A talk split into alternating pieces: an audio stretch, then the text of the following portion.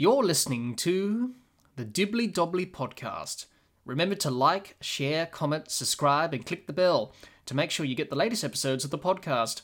Be sure to like and share our Facebook page and follow us on Twitter and on Instagram.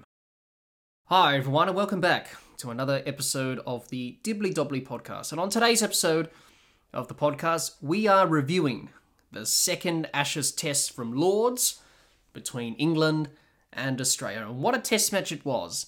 Another exciting test match to uh, leave us with suspense and anticipation of what's to come for the remaining three test matches of this Ashes series. But what a test match it was! Ben Stokes nearly did the unthinkable again, like he did four years ago at Headingley, but Australia were able to get the job done and they were able to win and lead 2 0 in this Ashes series. Only one test win away from retaining the Ashes and winning their first Ashes series in England since 2001. But on today's episode of the podcast, we're going to be talking about the second test. And lots happened in this second test. We've seen some fantastic performances with the bat and with the ball, but also um, a lot of tension, a lot of heat. Um, there was a lot of controversies that happened in this second test match, which have been well publicised and well documented in the following hours and following day of this um, second test from Lords. So we're going to be talking about how both England and Australia went about things and preview the third Ashes test from um, Headingley, which sure to be another exciting test match. But before we all do that, um, let's have a look at the match summary from the second Ashes test here at Lords between England and Australia. Australia batted first and made 416 all out in their first innings. Steve Smith uh, top scored with 110, and Ollie Robinson and Josh Tongue took three wickets each for England. England replied in their first innings, 325 all out. Uh, ben Duckett top scored with 98, and Mitchell Starc took three wickets for Australia. Australia, in their second innings, were all out for 279. Usman Khawaja top scored was 77, and Stuart Broad took four wickets for England. England, they needed 371 runs to win. They were bowled out for 327. Ben Stokes top scored with 155. Pat Cummins and Mitchell Starc took three wickets each for Australia. Australia won by 43 runs and they lead 2 0 in this Ashes series, and Steve Smith was named Player of the Match. So that's the match summary, and that's how the match panned out at, um, here at Lords for this second Ashes test. Now, what were the key moments and key factors from this second Ashes test between England and Australia at Lords? Well, Australia scoring 416 in their first innings under overcast conditions after losing the toss was very pivotal in terms of them uh, going on to win this test match. Um, Australia bowling out England for 325, which enabled Australia to have a 91 run lead after England were one for 188 and were in a strong, dominant position. Australia scoring 279 all out in their second innings, which saw them set England 371 runs to win. Steve Smith dropping Ben Stokes on 114 when England needed 122 runs to win. That could have been the game, and that was a very key moment in the match. It could have decided this match, and um, that was a very costly mistake from Steve Smith. The partnerships of 132 for the fifth wicket between Stokes and Duckett, and 108 for the seventh wicket between Stokes and Broad, were key partnerships for England in their run chase of 371, which gave England a chance to win this test match. But the biggest key moment and the biggest moment in this match, especially in the run chase, was Josh Hazlewood dismissing Ben Stokes for 155, decided the test match, which saw Australia to victory by 43 runs and a 2 0 series lead. That was the big moment in the match. Australia dismissing Stokes, and that pretty much decided how this test match panned out. And those were the key moments and key factors from this second Ashes test between England and Australia from Lords. Now, let's talk about both um, England and Australia's performances in this second Ashes test at Lords with both bat and ball. And first of all, let's talk about England and their performance um, across um, this Test match with both bat and ball. First of all, let's start with their batting and let's uh, let's talk about their batters and their performance in the second Ashes Test. Uh, so Crawley, 48 and 3, Duckett, 98 and 83, uh, Pope, 42 and 3, Root, 10 and 18, Brook, 50 and 4, uh, Stokes, 17 and 155, and Bairstow, 16 and 10. That's how the England batters performed across the two innings of this second Ashes Test. Um, let's talk about how they performed at both innings, starting with the first innings. Uh, chasing 416 in the first innings after winning the toss and choosing to bowl first wasn't ideal for England. Uh, they were in a strong, dominant position at 1 for 188, but were bowled out for 325. It didn't handle the Australian short ball plan all that well, gifting wickets away, going hard at the short ball, which brought about their undoing. And um, from a very dominant position, um, England were very behind in this test match, trailing by 91 runs on the first innings. The second innings, the run chase, they needed 371 runs to win. That was always going to be difficult for England, but they have done the unthinkable before. During this Bazball era, they have been able to chase down big targets. Uh, they got off to a bad start, though. They lost 4 for 45. Du- uh, Stokes and Duckett added 132 for the fifth wicket, getting England out of some sort of trouble. Um, obviously, um, England uh, was still behind in this test match in the run chase at 6 for 193. That's when Jonny Bairstow was dismissed obviously controversial in terms of his dismissal uh, with stumping of Carey. So when he departed, there was six for 193, still needing 178 runs to win. Now you would have thought at that stage England were almost gone, but with Ben Stokes at the crease, um, England had hope and that belief that he could pull off what he did at Headingley four years ago. Um, Stokes, after that, flicked the switch and he went ballistic. He added 108 for the seventh wicket with Stuart Broad to give England hope, and Stokes re- sort of repeating his Headingley heroics. Unfortunately, they were short lived, and Stokes was dismissed for 155, and the game was good as gone, and England all out for 327, falling 43 runs short, and trailing 2 0 in this Ashes series, which is a very difficult position to be in for England. So that's how England went, went about things across the two innings. Um, their batting has been heavily talked about in this Test match again, um, especially in the first innings with the short ball and how they went about things with the Australian short ball tactics, which they didn't handle all that well, let's be honest. But England were in a very dominant position and they threw it away. Um, you know, at 1 for 188, they were well in control of this Test match. Um, they had a, a good start in their first innings. Uh, Crawley and Duckett added 91 for the first wicket. And then obviously Duckett and Pope added 97 for the second wicket. So they were cruising along in a dominant position. Australia looked like, um, you know, sort of on the back foot a little bit there. But then England, with the short ball, as soon as Australia went to the short ball tactics, knowing that this pitch is not offering much, if you pitch the ball up on this pitch, it's not going to swing or seam or do anything ideal batting conditions for England. The sun was out, baking the pitch, good batting conditions, not a cloud in the sky. And they weren't able to capitalise on that, England. And um, they didn't handle the short ball barrage by Australia. Australia set uh, the field for short ball, uh, for, for short pitch bowling. Unfortunately for England, they weren't able to capitalise on those opportunities. They gave their wickets away. There was some very ordinary shots played, especially Harry Brook um, you know, he got 50 and then he got out by playing the short ball. He sort of backed away and sort of played like a baseball shot or something like that. And he was heavily criticised for that, um, as most of the England batters were with their dismissals.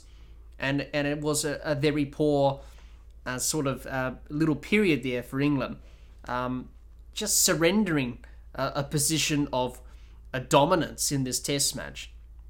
And as I mentioned, they were being reckless and gifting their wickets away to the short ball. But it was a big opportunity. If they got to parity, it would have put a lot of pressure on Australia to bat well in the third innings, and they could have won this test match. Uh, but unfortunately, they weren't able to capitalise on that. Look what happened. All out for, you know, 325. Uh, conceding 91 runs for a lead in the first innings, which is which is not good. Um, and obviously, with with Australia losing Nathan Lyon, it was an opportunity for England to grind the the Australian bowlers down to to the ground. Um, obviously, the England bowlers have been um, bowling a lot of overs in this Test match because the Australian batters have been putting the overs in their legs. But it was an opportunity for England to do that to Australia, knowing that Nathan Lyon injured his calf. Australia were a bowler down, essentially, only 10, 10 players in the team. And they let, let it slip. So I think that's the big difference for England. Across the first two test matches, they haven't been able to win the key moments with the bat.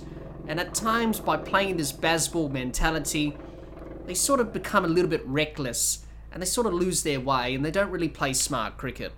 And that's what happened on in their first innings of this second test here at Lords. Perfect opportunity to to get back in this test match. They weren't able to capitalise on it. Um, I thought Ben Duckett was pretty good for England. I think he was one of England's best batters in this test match. 98 and 83 in both innings. Um, he had a, an important role to play in the run chase um, for England. He shared a, a pretty good partnership of 132 for the fifth wicket in the run chase with um, with Ben Stokes, and he looked pretty comfortable.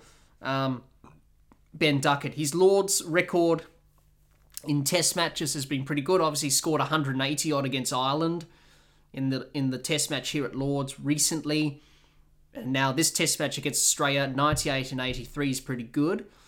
Um, obviously, a little bit of vulnerability there with Duckett with the short ball. Uh, got out to it twice in this Test match, and that's something that Australia may target going forward uh, in the last three Test matches. Uh, just finding a little bit of a weakness there with Duckett. He does take it on, as most of the England batters do, but he batted well, he batted comfortably. Um, obviously, disappointed not to get probably two centuries in the match because he was well on track to do that. Uh, unfortunately, a little bit of a brain fade and got out to the short ball uh, and and didn't really play those shots really well. And he was out, and that brought about his undoing. But I thought he was one of the best batters for England in this Test match. And the man of the hour, we've got to talk about Ben Stokes. 155 of 214 balls. Is there anything this this guy can't do? Um, he's just a freak. He is an unbelievable cricketer. Regardless if you like Ben Stokes or not, or you support England or support Australia, you got to admire what we saw on day five was one of the best innings that you will ever see in a run chase. Unfortunately, it wasn't enough to get England over the line. But Ben Stokes, we all know what he did four years ago at Headingley. I think many Australian supporters watching the game in the early hours of the morning in Australia, like myself, uh, were watching this and saying, oh dear, here we go again. It's going to be Headingley 2019 all over again, and Ben Stokes is going to get them over the line. Unfortunately, he didn't. Australia were able to get him out this time, unlike at Headingley. But um, it was a great innings nonetheless. He kept calm. He composed himself. He didn't let the moment get to him.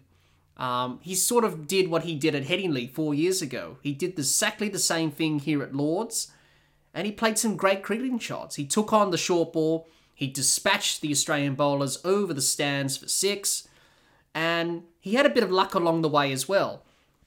Um, he was dropped four times, Ben Stokes. He was dropped on 77. It was a caught and bowled chance by Cummins. It was a tough chance. Uh, Mitchell Starc uh, dropped him on 88. He parried it over the rope for six. Steve Smith, that that big moment in the game, uh, he was dropped on 114. And then Alex Carey dropped him on 114 down the leg side. So he had a bit of luck, Ben Stokes, but unfortunately he made a mistake and he hit one in the air and Josh Hazlewood got him out and good catch by Alex Carey. Um, but obviously, with, with him at the crease, England still had hope. They believed that as long as Ben Stokes is here, we are going to win this test match. And he batted really well. And I thought the partnerships that he had with Duckett, um, 132 for the fifth wicket and 108 for the seventh wicket with Broad, um, were very good partnerships for England in terms of trying to get them closer to this uh, 371 target. Unfortunately, it wasn't to be. But for Ben Stokes, you know, he just has this ability just to, to do these sort of things in run chases. It was an incredible innings to watch. But uh, I think many Australian supporters would be glad this time around Australia were able to get the job done and get him out, unlike what happened four years ago, as I mentioned at Headingley. But um, it was an incredible innings. Australia were able to change their plans a little bit towards him um, and, and bowl it wide outside off stump. And in the end, he took the bait and, and he was out. So, but an incredible innings nonetheless from Ben Stokes. And and obviously this Test match is going to be remembered for for the controversies that happened. We're not going to go into those because they're pretty much well documented, and I don't see what the point is about talking about them now. But hopefully that doesn't mar what we saw from Ben Stokes in terms of his performance, because I think he's the only person in world cricket that can do this, especially in a run chase. And we witnessed some greatness. Unfortunately, it wasn't enough. And when he got out, the disappointment on his face said it all. Um, as they say, a picture paints a thousand words. And by looking at Ben Stokes when he was kneeling down, looking at the ground after he got dismissed, he knew that that, that was pretty much the game. And he gave it his all. He gave it 100%. But unfortunately, it wasn't to be. But a great innings. But to finish off about England's batting, you know, a little little bit of lacking cricket cricket smarts. They need to be a lot smarter. They need to win those key moments with the bat. Uh, they had a golden opportunity at one for 188. They didn't grasp it. They didn't take it. And um, that's the thing with this Bazball sort of mentality is that they can be a little bit reckless at times. Also, they're gonna they're gonna get bombarded by the short ball again by Australia for the remainder of the series, and I think vice versa for Australia's batters as well. Um, so um, it's definitely exposed some sort of deficiencies with their technique, especially when playing the short ball. So England's batting, uh, yet again, the same old problems, um, gifting wickets away and not really being smart with their batting. Now let's talk about their bowling and how the bowlers performed across the two innings of this uh, Test match for England. Uh, two wickets for Root, a wicket for Stokes, five wickets for Broad, uh, five wickets for Robinson, five wickets for Tongue, and two wickets for James Anderson. That's how the England bowlers went about things in this second Ashes test from Lords.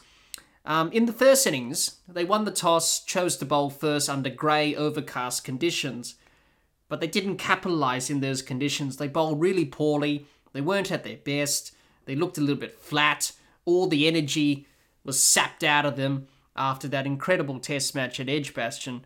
Um, they just didn't turn up. They were flat.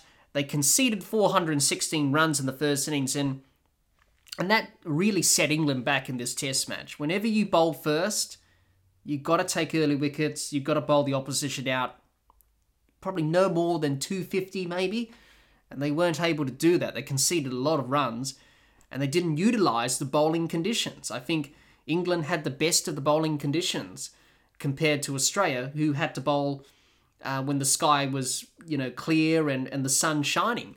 And England had the opportunities, um, you know, to make some good inroads in that first innings, but they weren't able to do it. In the second innings, they conceded a 91 run lead headed into the second innings. The bowlers were under pressure to to try and minimise Australia's lead and target that England were going to chase down in the second innings. They managed to bowl Australia out for 279, um, and Australia uh, were bowled out. Uh, so that was a pretty good effort from England's bowlers. They employed the short ball tactics, just like Australia did in their uh, first innings for England, um, and it proved to be effective. Obviously, both teams struggled with the short ball ploy. England employed it, and uh, it paid off. So that's how they went about things across the two innings. Um, there's still some concerns with England's bowling. Um, as I mentioned, didn't bowl well on day one in ideal conditions. They looked ineffective again at times. The Australian batters weren't really troubled by them at times. Um, I thought Josh Tongue, who came in uh, for this test match, uh, basically replacing Moeen Ali, um, I thought he bowled pretty well. He bowled some good deliveries in the first innings to Warner and Khawaja, and he bowled well in the second innings.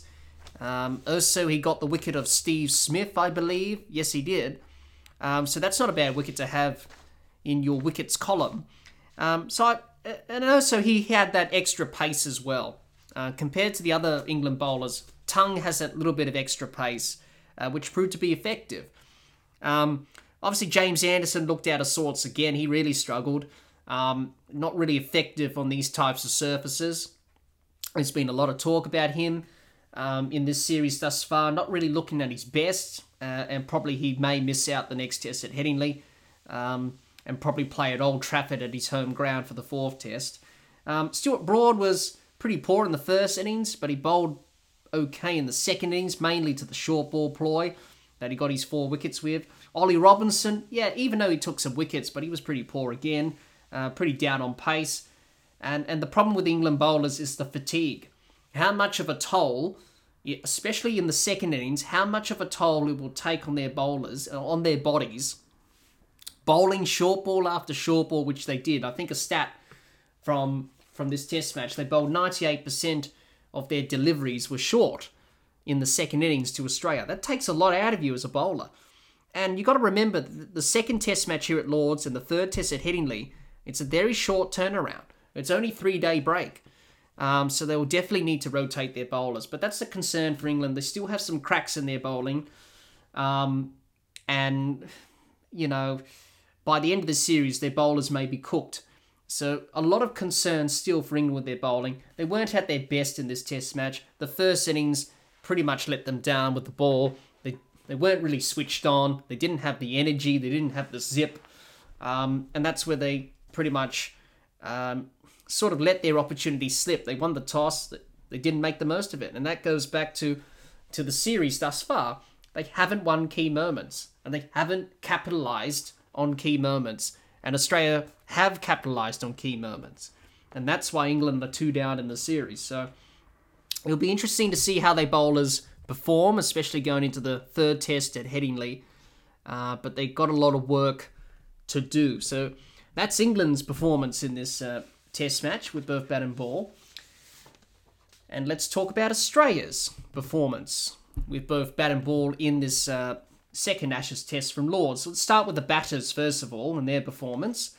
Uh, Warner 66 and 25, Khawaja 17 and 77, Labuschagne 47 and 30, Smith 110 and 34, Travis Head uh, 77 and 7, Green 0 and 18, and Carey uh, 22 and 21. That's how the Australian batters went about things in this test match.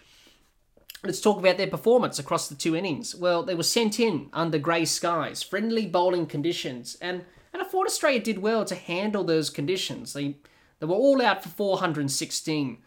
Uh, but I thought the opening partnership between Usman Khawaja and, and David Warner of 73 set the tone for Australia. It set the foundation.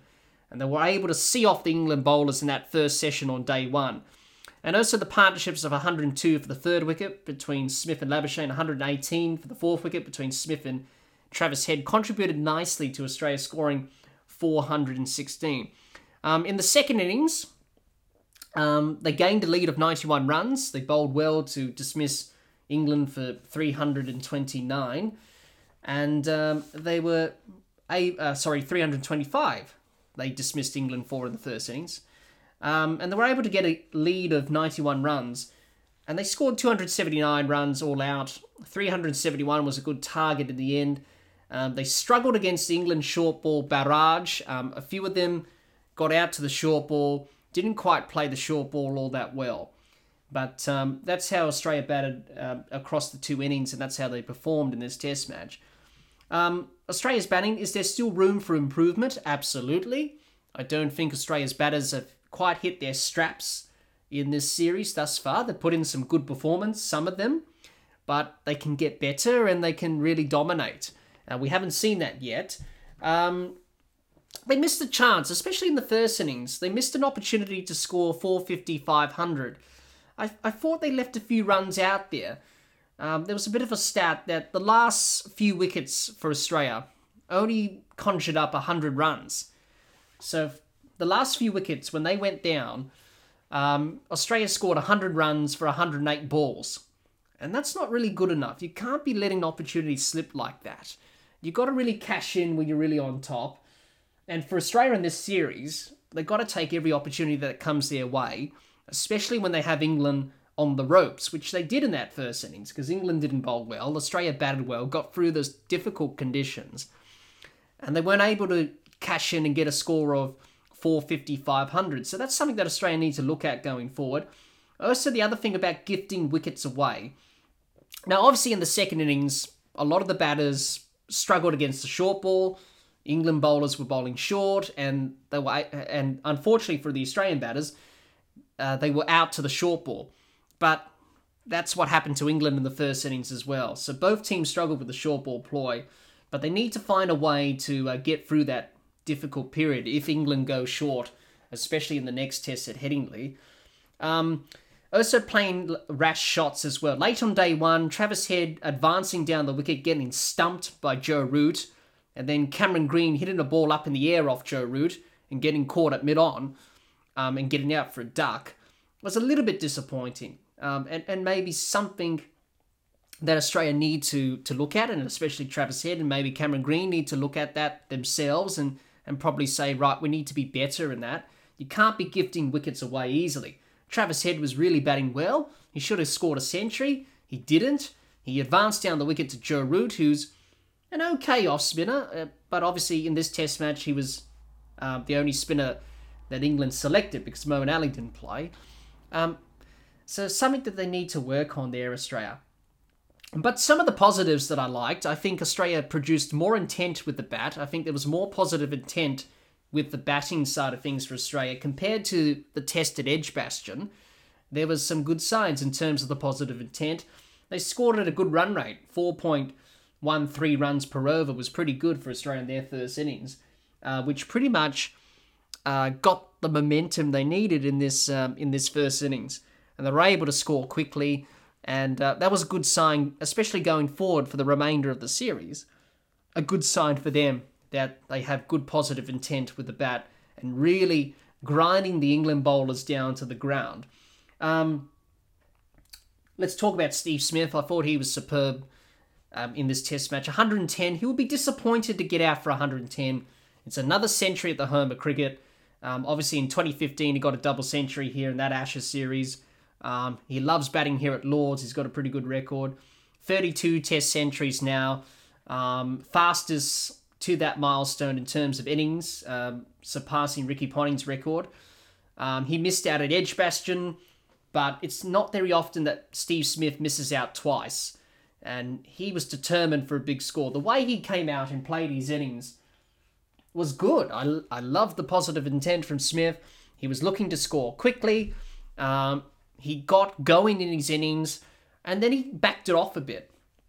And I think that's what Steve Smith does all the time. He he plays erratically up up front in his um, innings, and then he just backs it off a little bit, and he gets into his own bubble and and does his thing. And he did that in this um, in this Test match. So obviously for Steve Smith, the next Test match at Headingley will be his 100th Test match, and to play 100 test matches is a proud achievement in itself. And for Steve Smith, um, it, has been a very good career. Um, so hopefully for Smith, he can continue on scoring runs for Australia for the remainder of the series. Um, ominous signs for England that Steve Smith is starting to find his groove. Not quite the dominant series like in 2019, but you know he's still a very good player nonetheless. Um, Usman Khawaja, I thought he was fantastic again, Usman Khawaja, especially in the second innings. He scored 77, uh, but he held the innings together, uh, like he did at Edgbaston in the first innings when he scored the 100, but also in the second innings as well during the run chase at Edgbaston. Did the same thing here at Lords in the second innings. Uh, good to see Usman Khawaja scoring runs, um, and he's going to be very important for Australia going forward for the remainder of the series, but I thought he was good again. David Warner was. I, liked what I saw from David Warner. Uh, 66 he made in the first innings. Pretty good.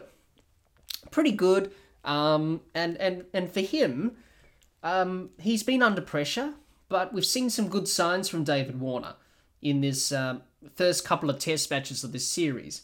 So hopefully for him, he can continue on scoring runs and, and doing his role for the team. So good to see David Warner starting to to get some fluency and get some runs with his batting. I thought Travis Head was good again. 77 he made in the first innings. Missed out at the second innings, obviously, but uh, the way he took on uh, the England bowlers in the first innings was pretty good. I think for Travis Head, sometimes I think uh, just a little bit more smartness from him. As we mentioned about that dismissal with Joe Root, advancing down the wicket, getting out stumped. You know, he didn't need to do that. Just work it in the gap for one or two. Uh, they had the field set for that, especially off the spinner. Um, just, just a little bit more smartness from Travis Head. I love the way he plays. He takes games away from the opposition, and he pretty much did that on day one. 77 off 73 is a pretty good, pretty good innings. Um, but he could have got a big century. And, and that's the thing with Travis Head, just a little bit more smartness when it comes to the batting at times. But obviously, the way he's playing Trav ball, um, pretty good. And long may that continue for the rest of the series. Uh, Cameron Green was um, disappointing. The first innings dismissal was poor when he got out for a duck, hit it straight up in the air to uh, mid on off Joe Root. Uh, the second innings, I thought he did okay. Um, he grinded it out with the short ball ploy by England. But unfortunately, his patience ran out and he played a, a pull shot and hit it straight down the fielder's throat at deep square leg. Uh, so he'll be disappointed with how he's gone about things with the bat so far, Cameron Green. Uh, he'll be hoping for a few more runs. Alex Carey, yet again, I think Carey, uh, Carey was good. Um, his keeping was fantastic, as we know. He's done well in the first two test matches. He's caught about everything that's just come his way. Um, his batting's been good. He's made some good contributions. Didn't make big scores in this Test match, 22 and 21, but still he's he's doing his job at number seven uh, with the bat, but also as the keeper as well. He's doing a fantastic job, and um, obviously great game awareness from him to stump Bairstow, uh, which has created a lot of debate. Uh, but under the laws, um, it's it's it's out. Um, so good cricketing awareness there from Carey. So the Australian batters, they haven't quite hit their straps yet, but we've seen some good performances from them in this series. If they can tidy up a few areas, not giving away wickets easily, and also when they're in a position of dominance, make sure you push that dominance further. Make sure you you pretty much put your foot down on the accelerator and really cash in on those periods of dominance. Um, so if Australia can do that, then uh, they're going to be hard to stop as a batting group. Let's talk about their bowlers and how they performed across the two innings. Um, Smith, no wickets, uh, two wickets for Head, two wickets for Green, uh, six wickets for Starc, four wickets for Cummins, a wicket for Lyon, and five wickets for Hazlewood. And that's how the Australian bowlers performed in the second Ashes Test from Lords. Um, let's talk about how they performed across the two innings. Uh, they did well to bowl England out for 325 in the first innings to gain a lead of 91 runs was pretty good. They wrestled the momentum back after England were one for 188. Um, and it was very good to see them employ the short ball tactic, which was effective. The second innings, defending 371 to win, uh, started well, had England four down for 45. Uh, but a repeat of Headingley was on the cards with Ben Stokes taking it to Australia Australia lost it at one stage. They weren't able to re, they weren't able to stop the flow of runs. They weren't able to stop Ben Stokes scoring runs, and it looked a little bit dicey there for a minute. But they regrouped after the lunch break, um, hit their straps in the second innings. Uh, sorry, second session, and they were able to dismiss Stokes and bowl England out for 325 and win the Test match by 43 runs and to lead 2 0 in the series. Um, so that's how Australia performed with the ball across the two innings. Yes, there's still room for improvement, just like with the batting. I think there is with Australia's bowlers. Uh, but what I saw in this Test match at times was some good signs from the Australian bowlers, and and um, it was pretty good to see. Um, uh, they used the short ball well in this match, and, and that's what we haven't seen from Australia in the first Test match at Edge, Edgbaston. We haven't seen them test the England batters with the short ball. But in the first innings of this test here at Lords, the second test, they employed the short ball tactics in the first innings and it worked. It created opportunities and they were able to take wickets and they were able to uh, slow the scoring down from England for a change in this series.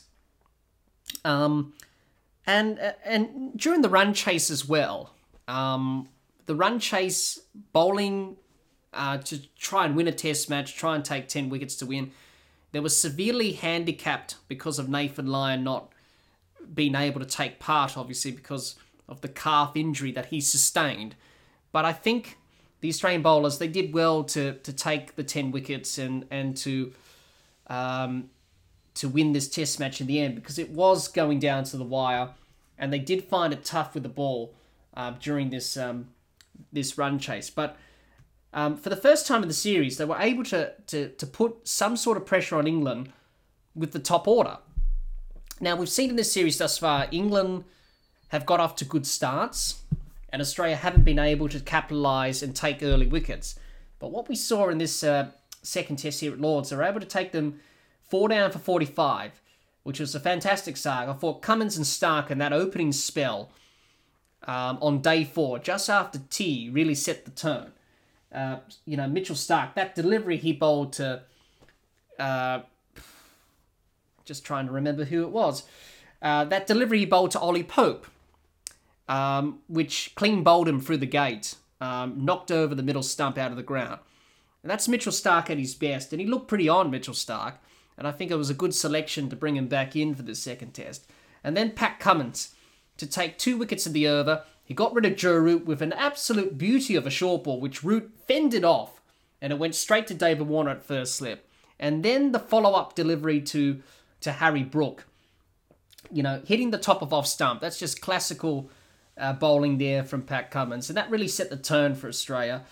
Um, and and they were under pressure in the run chase. Ben Stokes was really going hard at them, um, and I think Australia the short balls that, that Australia bowled in the second innings weren't really accurate enough. They weren't really challenging Stokes. They weren't really challenging Duckett.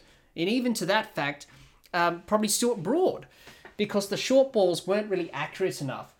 And it does take a lot out of you when you bowl short balls. And both teams have done that in this um, in this Test match, obviously, because there's nothing in the wicket. The wicket was slow. There was nothing at all. Um, if you pitched the ball up, it didn't swing or seam. There was nothing. The surface was absolutely dead. Um, but they were able to um, hold their nerve and take wickets, and I think that's, and I think that's the difference with Australia compared to the other games that they've lost. I think everyone remembers what happened four years ago at Headingley, and what happened at the Gabba when Richard Rishabh Pant went off and India won that Test match. Um, I think Australia have learnt their lessons from those two games. How can we deal with the pressure better? Uh, they looked a little bit rattled when Stokes was going off. Um, you know, hitting runs. You know, he dispatched all the bowlers. They bowled short. He was able to hit them for sixes. And the momentum was slowly slipping away. But I think the quality that Pat Cummins has as a leader, compared to uh, what happened in those two games I mentioned, the game at the Gabba against India and obviously Headingley in 2019, is that Australia were were panicking and, and they weren't really calm. It, it's very important to be calm in high pressure moments and just take the pace out of the game. And that's what Pat Cummins did. Every time the camera panned on Pat Cummins' face, he was calm. He wasn't flustered. He wasn't throwing his arms up in the air.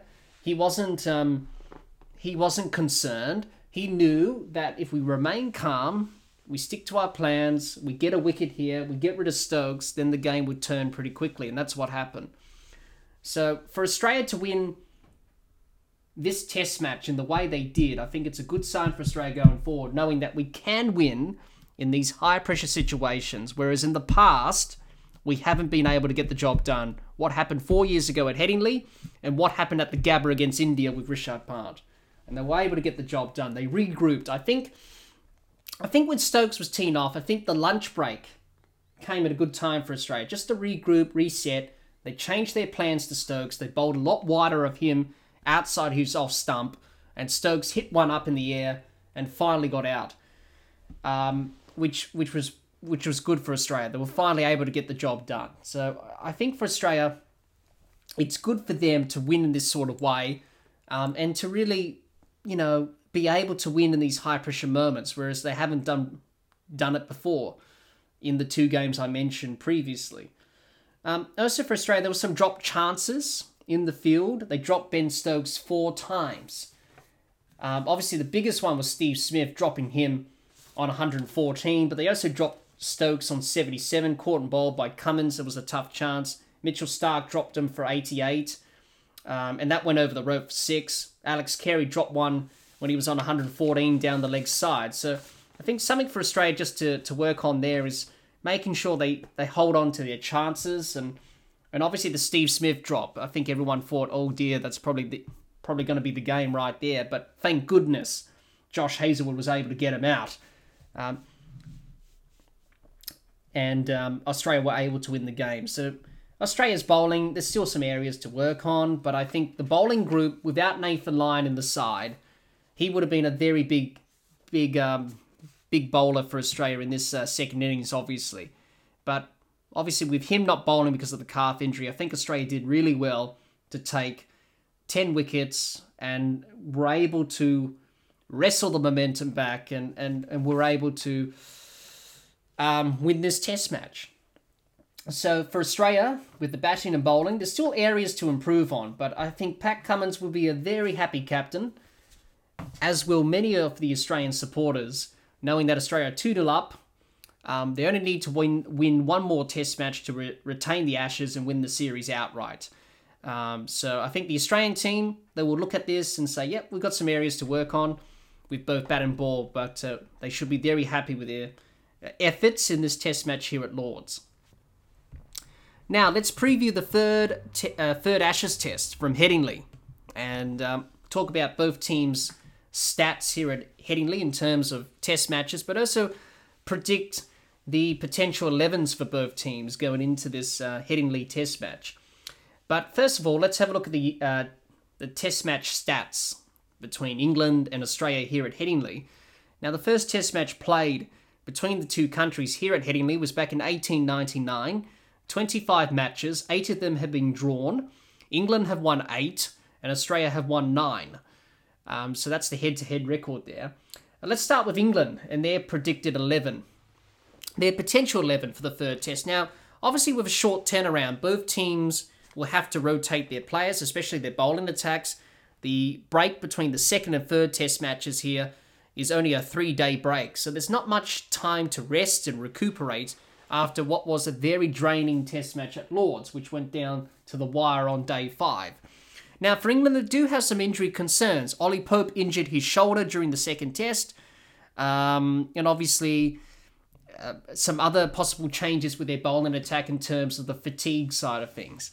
Um, so I think they'll make potentially they'll they'll probably make a few changes. I think I think James Anderson could be rested, and I think Moeen Ali could return to the eleven.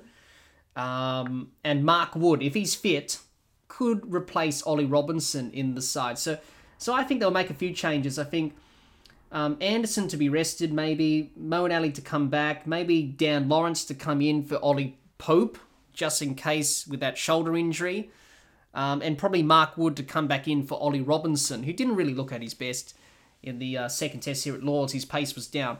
If Mark Wood is fit, I think England needed that little bit of rejuvenation with their bowling attack, and also Mark Wood can add that extra pace as well.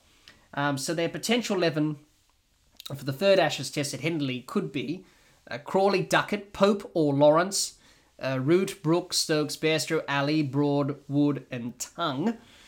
Uh, let's talk about Australia and their potential 11 for the third Ashes test here at Headingley. I think Australia will obviously make a change. They'll have to make a forced change Obviously, Nathan Lyon being ruled out with a calf injury. Um, so I think uh, obviously Todd Murphy will come back in for Nathan Lyon, which is a straightforward replacement. Obviously, Todd Murphy uh, has done pretty well. He is the potential successor to Nathan Lyon. It's unfortunate that Nathan Lyon's out of the series, but Todd Murphy should do a good job and he'll come into the 11, that's for sure. Um, I, I think Australia would make another change. I think Josh Hazlewood may be rested, and I think Scott Boland may come back in for him. So obviously Hazlewood's played two test matches on the trot. There's a short turnaround. Hazlewood's had some injury concerns in the past. I don't think Australia will want to risk it. So I think Scott Boland maybe to come back in for Hazlewood. We shall see. So the potential 11 for the third Ashes test for Australia could be Khawaja, Warner, Labuschagne, Smith, Head, Green, Carey, Starc, Cummins, Murphy, Hazlewood, or Boland. Now, who's going to win this third Ashes test from Headingley? Well, as we remember, back in 2019, we saw an incredible test match where Ben Stokes got England over the line um, to win by a wicket. Um, it's, it's, it's going to be interesting because this test match, this, this Ashes series thus far, has been pretty much based on fine margins. And the margin of victories have been very close. Australia won by two wickets in the first test. They won by 43 runs here at Lords in the second test. So both teams are are, are pretty much um, you know providing a great contest and some very entertaining cricket. But I just feel like with Australia, they're 2 0 up. Obviously, if they win here at Headingley, it will be a great story for Australia because after what happened four years ago in 2019, if they win here at Headingley, I think that will sort of ease the pain of what happened at Headingley four years ago. If they can win here and retain the Ashes here at Headingley, I think will be a fantastic achievement for Australia. They are very motivated. They only know that if we win one more test match, we just got to push hard for one more test match. We retain the Ashes and we will win the series for the first time in England since 2001. And that will be a fantastic achievement for Australia. So, whereas with England, um, they've got a lot of areas to fix. Their batting, their bowling, uh, they've got a lot of issues. They've got a lot of questions to ask themselves. Um, but it's going to be tough for England, you know, to win three on the trot. It's only been done before once in a Ashes series, and that was in 1936-37 with Australia, and they had Don Bradman. So it's going to be a tough road for England. I think Australia, the, you know, winning here at Lords, they just need to win one more test. I, I think they should be able to get the job done at Headingley and uh, probably retain the Ashes. But it's going to be an exciting test match nonetheless. Now, to finish off our review um, of the second Ashes test from Lords today, my final thoughts on the test match and what I thought about the test. I've got to say, it was an incredible test match again. Um, obviously, living up to expectations following the exciting test match at Edgbaston. We saw another cracking test match here at Lords. Unfortunately, this test match will be marred by some controversies that happened in the test, but hopefully that doesn't um, sort of affect the memory of this test match all that often because we saw Ben Stokes produce a great innings, 155, which which was an unbelievable innings, nearly got England over the line. Australia hung in there. They were able to get the job done. Um, it was just an exciting test match. But let's hope the controversies don't mar this um, this fantastic test match here at Lords.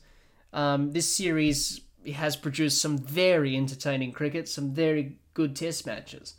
And let's hope we have an exciting test match at Headingley, that's for sure. Um, because this series has been a, a pretty good Ashes series thus far, even though Australia lead 2 0 in the series. Well, thanks everyone for listening to our second Ashes uh, review of the second Ashes test from Lords. Um, if you're listening to this episode of the podcast on YouTube, um, let us know in the comments your thoughts about the second Ashes test from Lords. We would love to hear what you have to say um, about the events and, and about the performances of both teams and maybe some of the controversies that happened in this um, in this second Ashes test. We'd love to hear what you have to say on all of those things. Um, obviously, um, make sure that you subscribe to our YouTube channel uh, click the bell so you don't miss out on all of the Ashes episodes that are going to be coming out uh, during this Ashes series. Um, make sure you subscribe to our YouTube channel and also uh, follow us on Twitter and on Instagram. The podcast is available on Anchor, Spotify, and on Apple Podcasts. So thanks everyone for listening. Until next time, keep safe and bye for now.